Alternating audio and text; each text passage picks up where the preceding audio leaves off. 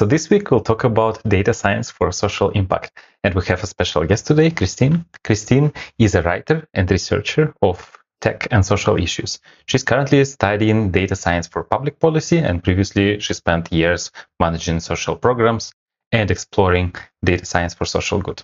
Welcome, Christine. Hi, so happy to be here. Thank you. Before we go into our main topic of data science for social impact, let's start with your background. Can you tell us about your career journey so far?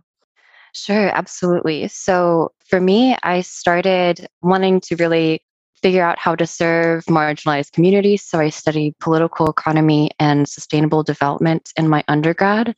And then for the next four years, I worked as a program manager for sustainability initiatives and then after that, I sort of became fascinated with data, or I saw how powerful it was in those roles. So I made sort of a pivot into working as a data analytics person in the private sector for over four years. And at that point, my goal was always to bring those things together. And that's what I'm doing now in Berlin. I came here for a graduate program. It's called Data Science for Public Policy. What do program managers do? Yes, a great question. So in the social impact space, you're definitely managing different initiatives. So, for example, I was a, a program manager at actually at a corporation doing their sustainability and corporate social responsibility. So, I was the queen of s- several initiatives that I took ownership of. And so we had sustainability reporting, things like that, that I managed. Mm-hmm. And by managing here, you make sure that things get done?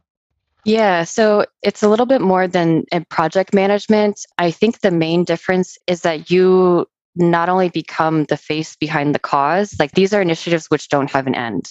There's no end.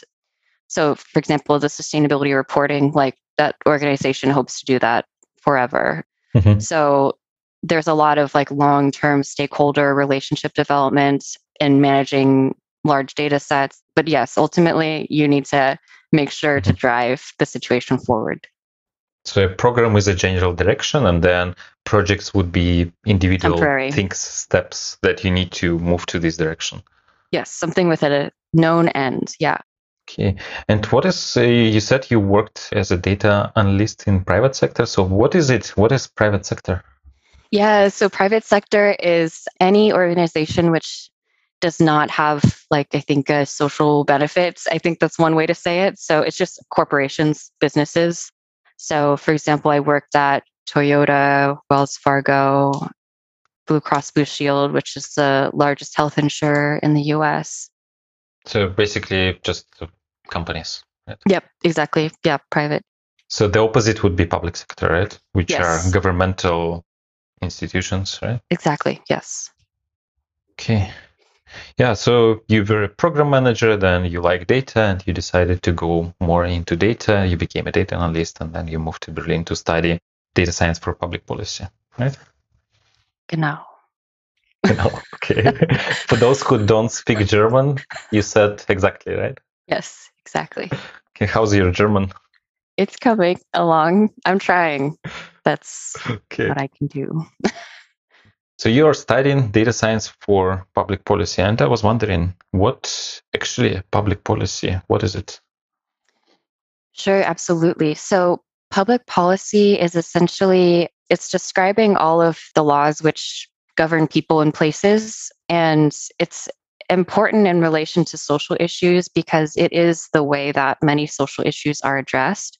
Yet many social issues obviously have taken a government intervention to address. So, for example, like public libraries, you know, like wouldn't have happened on its own, requires funding and support and space, things like that. So, policies are the way that you get things done at that higher level.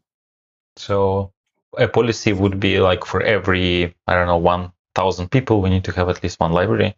Something like that. Something like yes. this. Yes. I'm not okay. actually aware of library, any library laws, but that would be a good example. I can give other real examples, but yes, ensuring, yeah, public welfare. What are the examples you have in mind?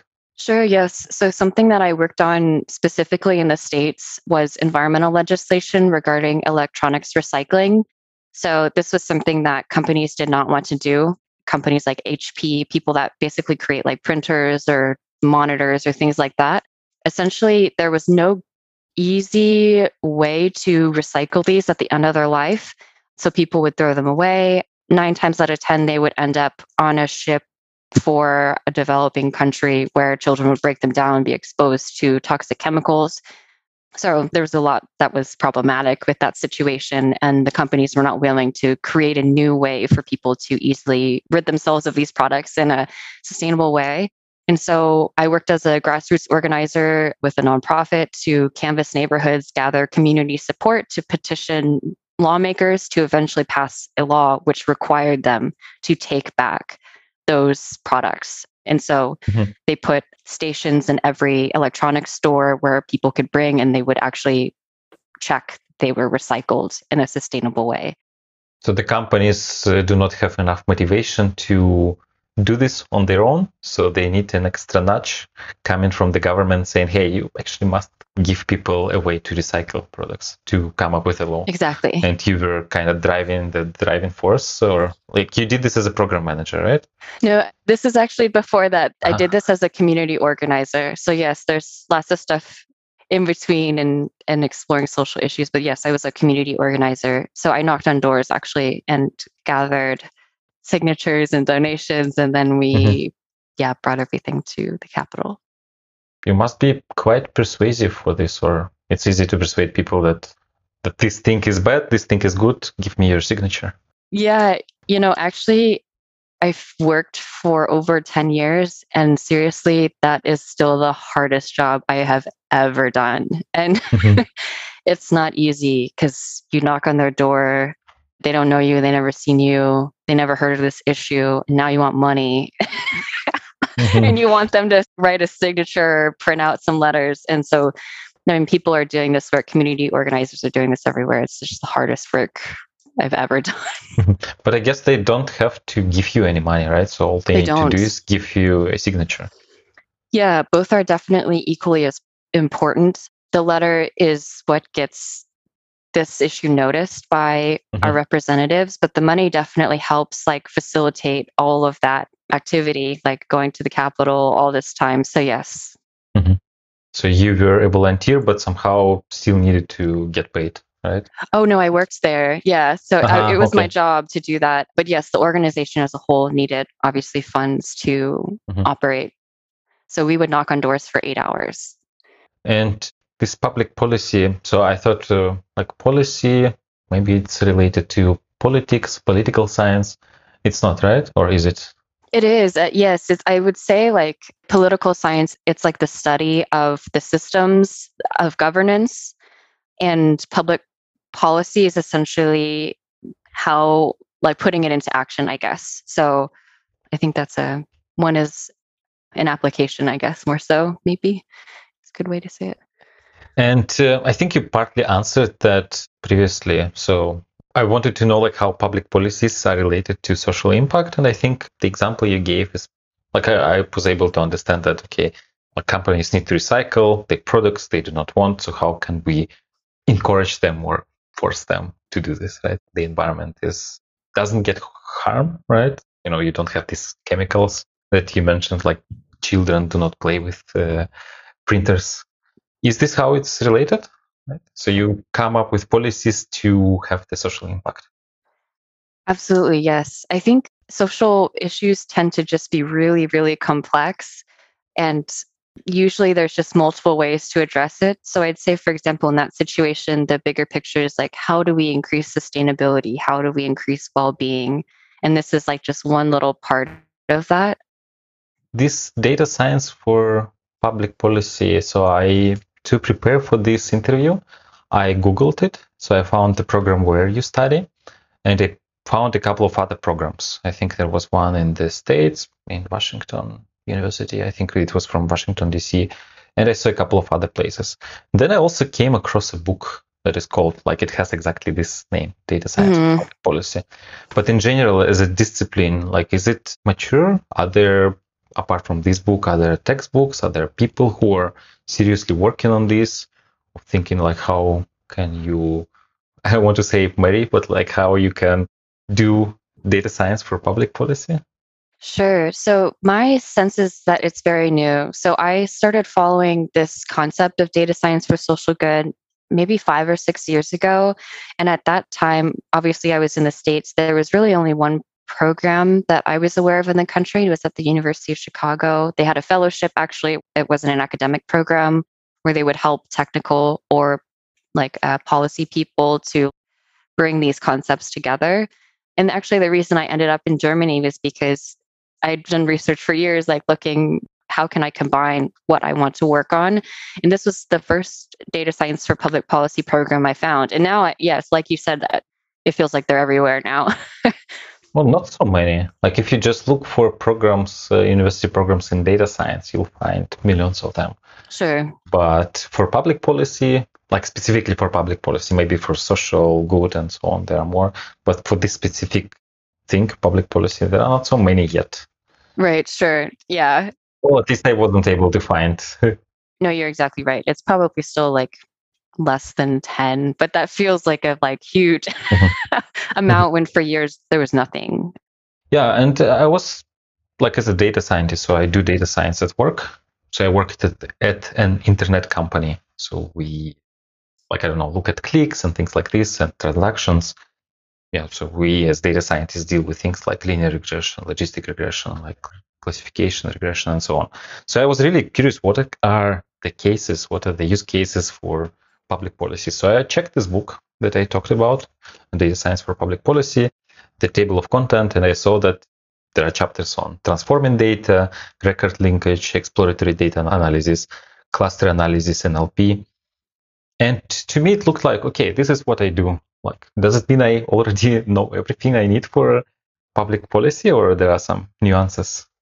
Yeah, there are definitely nuances. So, yes, I investigated this book as well. I know it's fairly new. I don't know that it is, I would consider it the Bible or the definer of the field at all. I, I do, just like you said, see that majority of the book is just a data science book. So, I think that that's something that's really targeted towards policymakers or hmm. political scientists that want to explore this field. But I actually think the goal of uh, data science for public policy is more so data science for social impact.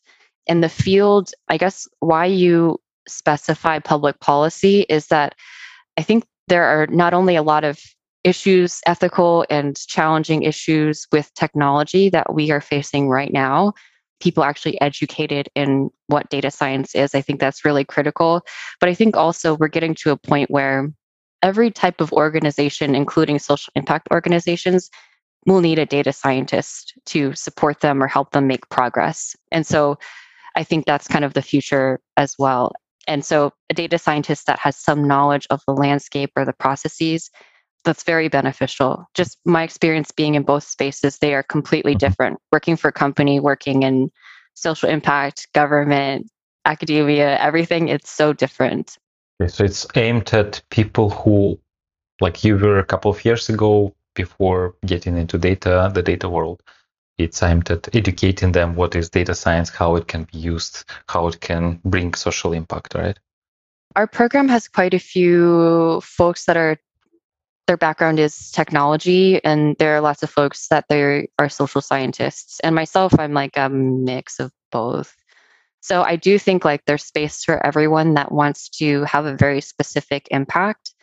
I appreciate the specificity because social impact has so many layers. And the school I go to, Hertie, is actually they're a school of governance. So all they teach is policy. So they're just they're experts at that part. And I, I tend to think that that method is one of the most important methods to accelerating change. So I do think people can come from different ends into this space and they just need a little bit of knowledge from both sides. So mm-hmm. I can give a few examples of how this has worked. So, for example, I am organizer with Data Science for Social Good in Berlin, which is a mm-hmm. great organization if folks want to learn more about this. But we had a presenter come at our most recent meetup, and they are supporting refugees that are making their way to the southern coast of Europe by flying drones and then using that that footage to identify boats in the water, which they can send aid to. So this is actually a really challenging issue. They used computer vision to identify the boats. I mean, they shared some photos with like, can you find the boats? And I'm like, uh, no, no one could, no human could find these boats. and so it's just a really critical way that this organization can support people that would otherwise receive no support. So I know in Scandinavia, they're using satellite imagery to identify all of the flat roofs so that they can assess opportunities for rooftop gardens or or things like that to increase sustainability and livability in cities. I think if you have a specific social cause that really speaks to you, resonates with you, there is probably a way that you can apply technology to scale up the support for this issue. So, yeah, there's lots of examples, but they can be policy related. So usually there is uh, some social problem, and then organizations like Data Science for Social Good and others they have a list of problems that they think should be addressed, right? And then they get people who know data science, who know public policy, who know like all these things you mentioned. They try to put them together in one place and solve the problem, right? And this university that you mentioned, it kind of teaches how to oversee this process, how to run this process, right? They're more so at this point teaching the subjects separately, but there's mm-hmm. so much to learn about the policy process, economics, policy analysis. Having just finished my first year, I feel like there's so much more to know. mm-hmm. But yes, I think Data Science for Social Good Berlin does have nonprofit partners with data issues that volunteers then help them support specifically. And coming back to the book, so in this book, one of the chapters was not the usual regressor or usual, I don't know, entity linking. One of the chapters was about ethics. How important is the problem of ethical data science for public policy? Sure. I think it's generally critical for all data mm-hmm. science. you know, always hope you're doing ethical data science. But I think the way that it relates differently for data science for social impact or public policy is that ultimately we hope that laws reflect our values, they reflect the society that we want to have. So, you know, there are many things that are not illegal, but they are unethical. And so there's like a gap where we as policymakers ideally step in and try to close that gap.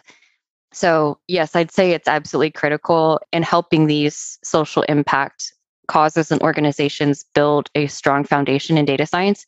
But I also just think that we will have some challenges, I think, in the near future regarding new technologies and innovation that, yeah, folks need to understand ethics to deal with for sure. I guess in your printer example, so throwing away a printer will not be a crime, right? But still, it's not ethical, right? Because like it can contaminate the environment, right? Bad things can happen, but nobody will put you in jail for that. Sure. Yes. If you know that a four-year-old is going to be be exposed to toxic yeah. chemicals when you throw it away, you throw it away. Do you maybe have uh, some examples where, like some of the examples where data science was applied but not ethically to these things? Because I guess people who mm, who work in these areas they think about these issues of ethics more than let's say an average uh, data scientist, perhaps. So maybe these topics of uh, abusing something just to get to make the model right, just these things do not come up. Sure. So one thing I think we'll probably come to later is, uh, you know, we have new legislation in the EU about AI, the EU AI Act. Its core method is essentially to assign risk levels to different technologies, and the highest risk level explicitly references this social scoring system in China, which essentially like through all of your goings and you know operations in society each thing will give you a score which will give you more access in society. So for example if you get a car loan and you pay it on time or you pay it early you might be able to get a visa faster and so the consequences of that are actually big. You know, imagine you ha- have one situation and your score is damaged, and then like your whole family is just, you know, you're second class citizens now. And I think that's kind of an abuse of big data and all of these technologies and and things like that. Yeah, you were given an example from China, but I was thinking, wait a minute, isn't in Germany there is a similar thing called Schufa? Oh, like you can easily damage this, and then nobody will give you credits. Yes. So. Okay. Well, maybe it's not as uh, uh, broad as this system you just described, but I can understand. So the intention is maybe to make people behave well, right? So pay debt. I don't know. Do not uh, litter or whatever. But then the consequences could be like pretty wide, right? Right. And I think the opportunity for abuse is obviously huge. Like maybe you offend one of the maintainers of this database mm-hmm. and then they just give you a zero score and then you can't access anything in in the social sphere. Okay. Now what is unique when it comes to applications of data science to social impact projects? Sure. So the main difference that I see from being in the social impact space and also working with organizations like Data Science for Social Good and similar organizations in the States is that I think a technical person has to sort of expand their thinking because the social issue ultimately will not be solved by this one data science project. And so often the technical solution has to be, it has to consider the longevity or the bigger picture of this social issue to really make it effective. And I think also talking to a lot of non technical stakeholders, people that honestly like want nothing to do with tech and will not understand what you're doing, you need to really understand not only how these organizations work, but you need to interpret all these different things about the specific social issue. So I think I what I observe is a lot of technologists saying like, or we here's a project idea. Oh, but will that solve the whole thing? And it's like nothing on earth will solve this one problem. like, yeah, this is like one small part. We have one small goal, and we need to make sure that it lends itself to further iteration.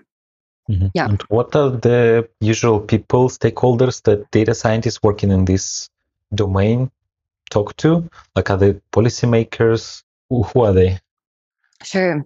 So I think nine times out of 10, they are people very close to the social issue. Um, so, for example, Data Science for Social Good, I'll just say DSSG, they had a hackathon in December of last year. That's something that they do. And so they had a bunch of NGO stakeholders kind of give data sets, have a very specific problem. And so, for example, the German Red Cross was one of the stakeholders.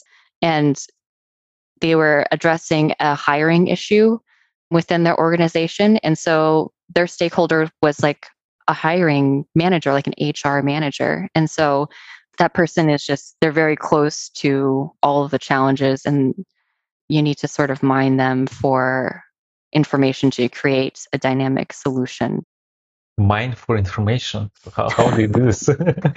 like, I guess when you ask questions, so you need to ask them questions uh, to, I don't know, maybe ask them to answer some forms, uh, fill some questionnaires, right? Is this how you do this, or you just sit and talk? Sure. So I think it it takes a lot of proactive effort on your end, and then of course, yeah, you you ask some questions. So I think in this situation, for example, it would have been great if the data analysts, like, obviously did their exploratory data analysis and did research on the the structure and history of the Red Cross so that they could sort of be prepared for what the stakeholder will share. But essentially, the stakeholder, like a stakeholder, generally has um, very specific challenges that they face, and they don't have a sense of how it can be solved with technology. So you really have to go to them with what does their technical system look like in their organization, who manages it, mm. and things like that. And uh, like how technically advanced this is? Is it just an Excel spreadsheet, or there is an actual database, or there is a I don't know website, or it's like old school books where you take notes, or all of the above? Yeah, all all of the above. I feel like I've seen everything. I guess that's one of the big challenges that these organizations face is they live on donations, and so a lot of times like you need to understand that like some staff members they're funded for a temporary amount of time and like later that person might not be there so you shouldn't like maybe build your technical plan around that one stakeholder. Yeah, I've seen it all, but I unfortunately, I personally have never seen a technically savvy organization. So it's always like a mess. That's my experience. really bad. yeah, you have an organization, but then you realize that you need some sort of IT system quite late in the life of the organization, right? And then we just try to put it somewhere, but it doesn't really fit. Exactly.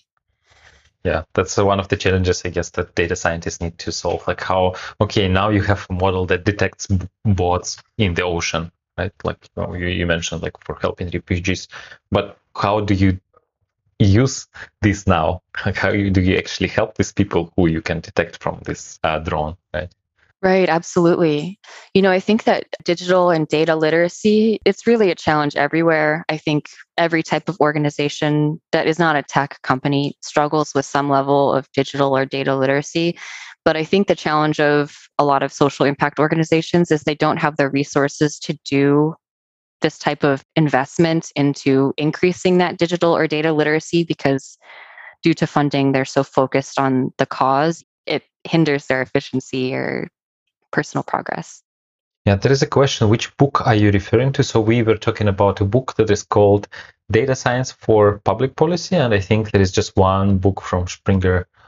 I don't think there are multiple books with this title. I think it's just one. By the way, I think uh, one of the comments you made in the document where we discussed questions, you said that there is another book, another source where people can learn these things. So, which thing is it? Sure, sure. Yes. So I, I have a, a bunch of resources. I think if people want to explore this space, that will be great. But essentially, the source that I recommend for people that want to explore specific applications is actually the Data Science for Social Good Fellowship. Originally hosted by the University of Chicago, they have an entire page of projects, specific projects. So yes, dssgfellowship.org slash projects. So it is a list of projects. So what we can do with this list of projects. We just can go there, check what these projects are about, and see what kind of data was used there, what kind of outcome was achieved. Right? Exactly, yes. Most of them have videos where the people involved in the project talk about challenges they face, what they did, and there's all types of tech used. So, computer vision, predicting text analysis, there's a great diversity. Yeah, one of the things I asked you a couple of questions ago was about what's unique about using data science for social impact. And uh, we talked a bit about this, and I, I was wondering how difficult it is to get data. Like, for example, in this case, like when you have drones flying over the sea, I guess it's not that straightforward, right, to get data here and then actually label. You you said that for you as a human, it was difficult to understand which thing is a boat where is the boat right? Right, yes. So this organization, I don't want to say their name wrong, but they were creating their own drones actually because they had mm-hmm. to be sort of special or fit their budget or things like that. So, yeah, they had to try multiple different, they had to iterate their data pipeline and process to sort that out. And I think the challenge in a lot of social impact spaces, it's a challenge not only to gather data, especially coming from the outside, it's it's really challenging to find clean data. There's just a lot of gaps, I guess. Yeah, so it's it is a challenge to get data, even if you're the one gathering it. Yeah. Mm-hmm. So I guess in a typical IT company, you join a company as a data scientist, and you come and there is a, a database, and you just do select. You join a couple of tables, then maybe one of you of a few features are missing. Maybe data is not the cleanest uh, data on earth, but overall you can do something, right? But here in this case, you comment there is nothing, right? There is a problem that needs to be solved. There is no data. There is no IT infrastructure, and just a bunch of people who want to solve this problem, right? Right. Exactly. Imagine a data scientist building their own drone. Like, yeah, that's amazing. you have to build your own drone to gather data. So a question from Matt, are there models like guidelines, websites, templates for recycling projects that would facilitate the implementation by a small group in a regional community? Hmm. Recycling in a regional community, am I hearing that right? Yeah. I think there are a few challenges there that have nothing to do with the data science. And I think there's probably a couple ways that you can approach that. So I need a little bit more information. I'm sorry to give such an unsatisfying response, but Matt, if you do want to reach out to me, you know, please do, and we're happy to chat. Mm-hmm. Yeah. But in general, like, is there any public information on recycling projects, like the one you mentioned about printer, for people to read and get inspiration about them? Is there public data about this? I don't know that I'm aware of a public data set about any type of recycling program. I don't know that they keep track of how much they gather, how many people are involved. These numbers might be buried somewhere in a public mm-hmm. budget, but they will not, you will only receive like one number. So, like, mm-hmm. we deployed like 5,000 cans, and you don't know to where necessarily. Mm-hmm. And I guess like the, the companies, the industry who produces this electronic equipment, they're not super incentivized to make this all this data publicly available. Sure. Right? Because they will have to first it's bad for the image and then yeah, they will have to do something about this. Right. Yes, absolutely. Yeah, any corporate data will not be public. Yeah. This is a question for you. Do you have an idea on what project you would work when you finish your master? Oh man, great question. Is that my professor? Is that my dad? No, it's anonymous. No. There is no name. Perfect. Yeah, great question. Could be either. Could be my dad. yeah, you know, this is a great question. And I think this is one of my main goals in being in this process. And I'm currently in a fellowship working on a few different areas to see where I think I can be the most effective. The issues that I think not only do I, I care about, but I, I think are like the most critical issues of our time are climate justice, women's issues like gender equality, just w- women's issues as a whole, and then ethical or responsible technology. And I think there's a lot of ways to address all those things. Obviously, they're huge issues, but it would be my hope to find some data science applications to one of those areas for sure. And speaking of gender inequality, just yesterday we had another conversation. And one of the points there was that you know, just in general, females are not encouraged to go to STEM, uh, to follow, you know, to go in science. Some don't like this but in general, the society doesn't encourage them to follow this direction. Is there something we can do, like as uh, as data scientists, let's say, who work for public policy? Is there any policy that can help with this issue? Sure. Yes, I think there's a lot. And I actually saw you yesterday with Olga. She was really grilling you too. Yes, I was like, what's happening? like tables are turned. Uh, that was fun. Yeah. good. That's good. Yeah. Actually, what I have observed and my understanding is that a lot of times women are not only not encouraged, but they are actively like prevented from joining this field.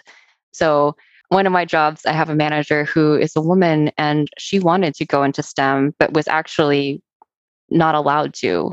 So, I think, yeah, on many levels, this needs to change, but I do think like there are ways that we can encourage more transparency because I do think a lot of this like discrimination or subtle like discouragement it's really nuanced. You know it's hard to say like make that illegal. Like don't discourage like throw someone in prison. Yeah that's what i thought. And it's probably it happens on the maybe family level right? So maybe the dad sure. says hey don't do this right? So go study law or something like this. Right. Don't study law marry a lawyer. Sure. Yeah Yeah, absolutely. I think these social issues it's it's so ingrained. I mean, we really have to all individually do the work to study the lessons our society has taught us, but I do think increasing transparency in this space is one way to sort of change the conversation, right? So for example, in the EU, we have this like corporate social responsibility uh, legislation, which one of the things that's not required but is a value in that space is salary transparency. And I think by requiring organizations to report this information, report the makeup of their companies, this is one way for people to see really clearly of you know it keeps them accountable for one but it helps them see really clearly what's happening and I think there could be more education about like creating safer organizations. And I know y'all talked about like writing job descriptions that, you know, are sort of gender neutral and there's some material out there for that. Mm-hmm. But yeah, these are some ways I think policy could come in or community efforts could come in and try to address that issue.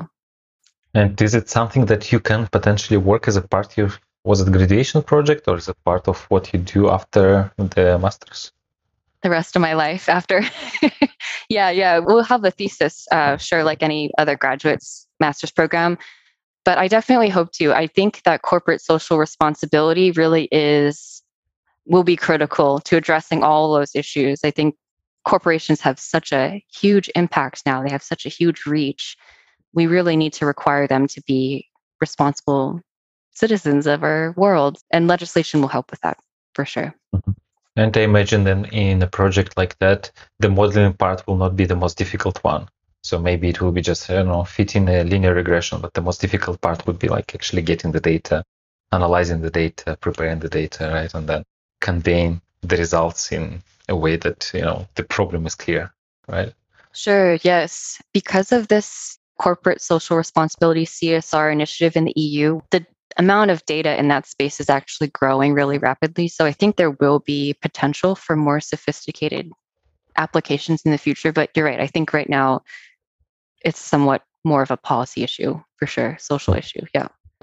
And what kind of organizations need data scientists who specialize in things like social impact, public policy? Is it governments? Is it universities? Or is it somebody else? Sure. Well, I will be the annoying person that says every organization in the future. And I say this because not only does every nonprofit hopefully have a data person, I honestly think that the whole data space, I feel like, is kind of evolving towards more of a data persona person. So I think obviously all of those organizations will hopefully have support in analyzing what they have so that they can more efficiently make decisions. But every corporation as well has a public policy department, which those people also need to understand the technology and the way that their business relates to technology. So, yeah, I see all the time like public policy at Amazon, public policy at Airbnb, and these are tech companies. They need to understand what is happening, the gaps in the AI Act, things like that. So, I think in the future, that type of person will be very valuable. Mm-hmm. But right now, it's I know that in the states there is this position called U.S. Chief Data Scientist. Uh, I think it was DJ Patil. I think. Yes, yes, DJ Patel. Yeah, he was the first the chief data scientist. Right. And I'm wondering what kind of problems they actually solve there, like all these problems we talked about here in this podcast. Sure. You know, I'm actually not too familiar with his tenure in the Obama administration. I did follow him quite a bit afterwards. He's very dynamic and is really a huge advocate of the humanities, education, things like that, diverse education or backgrounds for data scientists. But um, yeah, I'll need to investigate because I think at that point, I think the US does lack a lot of complete open data as well. So I think it's like data science, but maybe just like data at first. I don't know. I will investigate. Mm-hmm. So I guess the idea is like we already have so many data sets. Like now let's hire somebody who can make use of this data. Right. I think it was a savvy choice for Obama to like at least send the message that we want to be a country that values innovation and technology and is proactive about accommodating this because I think at that time data science was like the buzzword. It was very foggy as to what data science actually was. I think at that point it was more of a like marketing. Yeah. I don't know. Sending the message politicking, I don't know. I will investigate though now. This is a great question. Okay. Now, let's say somebody is interested in uh, learning about this and working with data science, making social impact, and make the difference with their data skills. So, what do they need to get started? Sure. Well, I would just congratulate that person and really just encourage them to keep pursuing that. But I think I would recommend two things. So I think not only is data science for social good an excellent organization, but this is kind of a global organization as well. So if you don't have a local data science for social good group, there are ones that you can volunteer remotely. So I think if you feel ready to dive right in, this is a great way for you to learn from folks that have been doing this, get exposure to social issues and things like that. But I think the second thing is I would really encourage you to see if you have a particular issue that resonates with you and really start your research and understanding the current landscape of that issue. So, for example, I think we have the Sustainable Development Goals created by the UN, and that lists out very clear, specific social issues and goals that I think if you read through those, find something that resonates with you and do a little research. A lot of those, because they were presented a while ago, there's beginning to be more data for each of those specific social issues. So you could get far on your own if you you do have a cause in mind. Is there a list somewhere? Because I know that there is data science for social good Berlin. I guess there is like a data science for social good Germany. Then there is one in Portugal. There is one in Poland. So we have quite a few organizations, and then there is uh, Omdena. Do you know Omdena? I actually don't. There are others, but I have not heard of this yeah. one. I think they're doing like a, they also get some projects and then they get data scientists who want to get experience. So they kind of coach them and let them work on their data skills. So there are quite a few of them. Is there a place where maybe all these problems are listed and then instead of, you know, your geographical uh, area, you go to Berlin, data science for social good Berlin. Maybe instead of that, you can see a list and think, okay, this problem really resonates with me. I want to work on that one would you say like a list of local issues? Uh, for example, like or list of issues that might need some sort of like a job posting or job board with like this kind of problems where help is needed. You know, there actually is. So this was another resource I wanted to to share with folks watching. So there's an excellent organization. I think they're called 80,000 hours, but essentially their mission is to help people effectively create impact. So they do have a job board and they do rank jobs based on how critical that issue is to like saving the world basically like what what's the greatest risk to humanity and they will rank all the issues and organizations affiliated with that those issues i will put a link to that organization also in the comments yeah, I'm looking this up right now. So it's actually a London-based non-profit organization, and they have their own Wikipedia page, which says they're pretty serious. They're legit. Yes. And yeah, the, the link is like a. Uh, do you know why, why this name? Eighty thousand hours. Yes. So I think this is how long the average person spends in their career. You know, that's quite a long time if you think about it, and you can make a meaningful difference with that time Okay, so this is a way of encouraging people to spend all these hours on making the impact instead of, you know, bringing revenue to yet another. What I'm trying to say, like a corporation. Soulless. No, I'm kidding. yeah, I had this word in mind. sure. Yeah, we won't go there, but but actually, they're quite a savvy organization. They're they're quite educational. So I think there are many ways for people to make their career have a huge impact. So, for example, I know they give like this Google engineer who loves his job at Google, and he makes a pledge to donate like 20% of his income for the rest of his like 80,000 hours. And there's other things they they provide many different options and they they give quite a lot of education as to why this is impactful or, or what's meaningful, how to make a choice. So it's yeah, they're quite dynamic. So I uh, am quite interested in learning a bit about other use cases.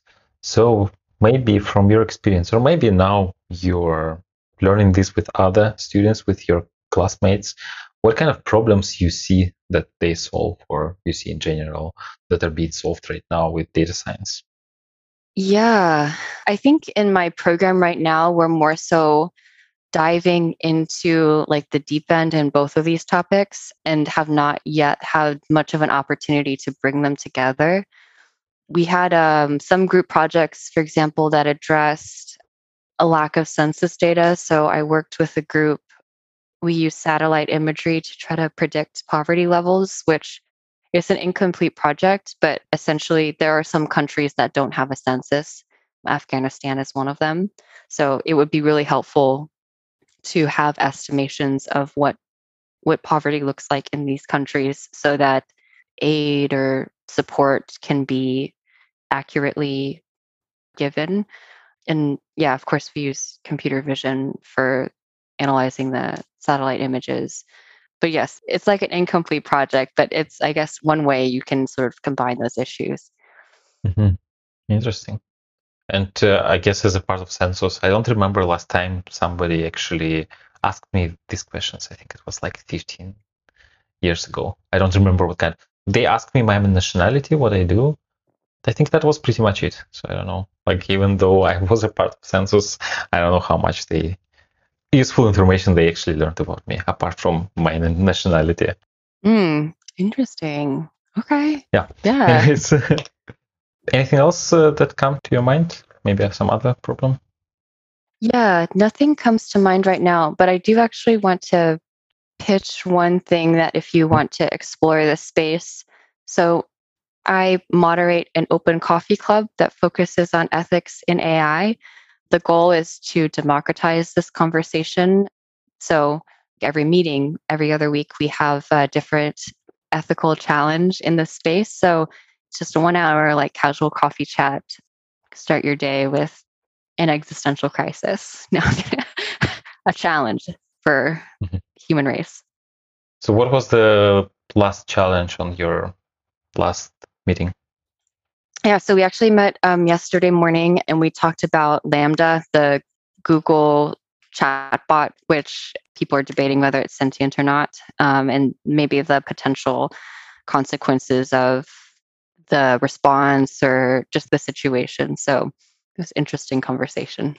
I haven't never heard about LaMDA. I heard about a bot from Microsoft that it became racist pretty quickly because it was trained on data from Twitter. So people on Twitter would teach the bot, and then, of course, this is what happened if you just let people do this without controlling. Yeah. Okay, interesting. I, I should uh, look it up. Okay, if somebody wants to reach out to you, what's the best way to do this? Sure. So I'm on Twitter and LinkedIn. I do have a website with an email newsletter you can try to contact or sign up. But yes, I think these are the main ways Twitter, LinkedIn, and christinecepalak.com. So that's first name, last name.com, and then you have a newsletter there. Yes. Okay. We will make sure to include all these links in the description.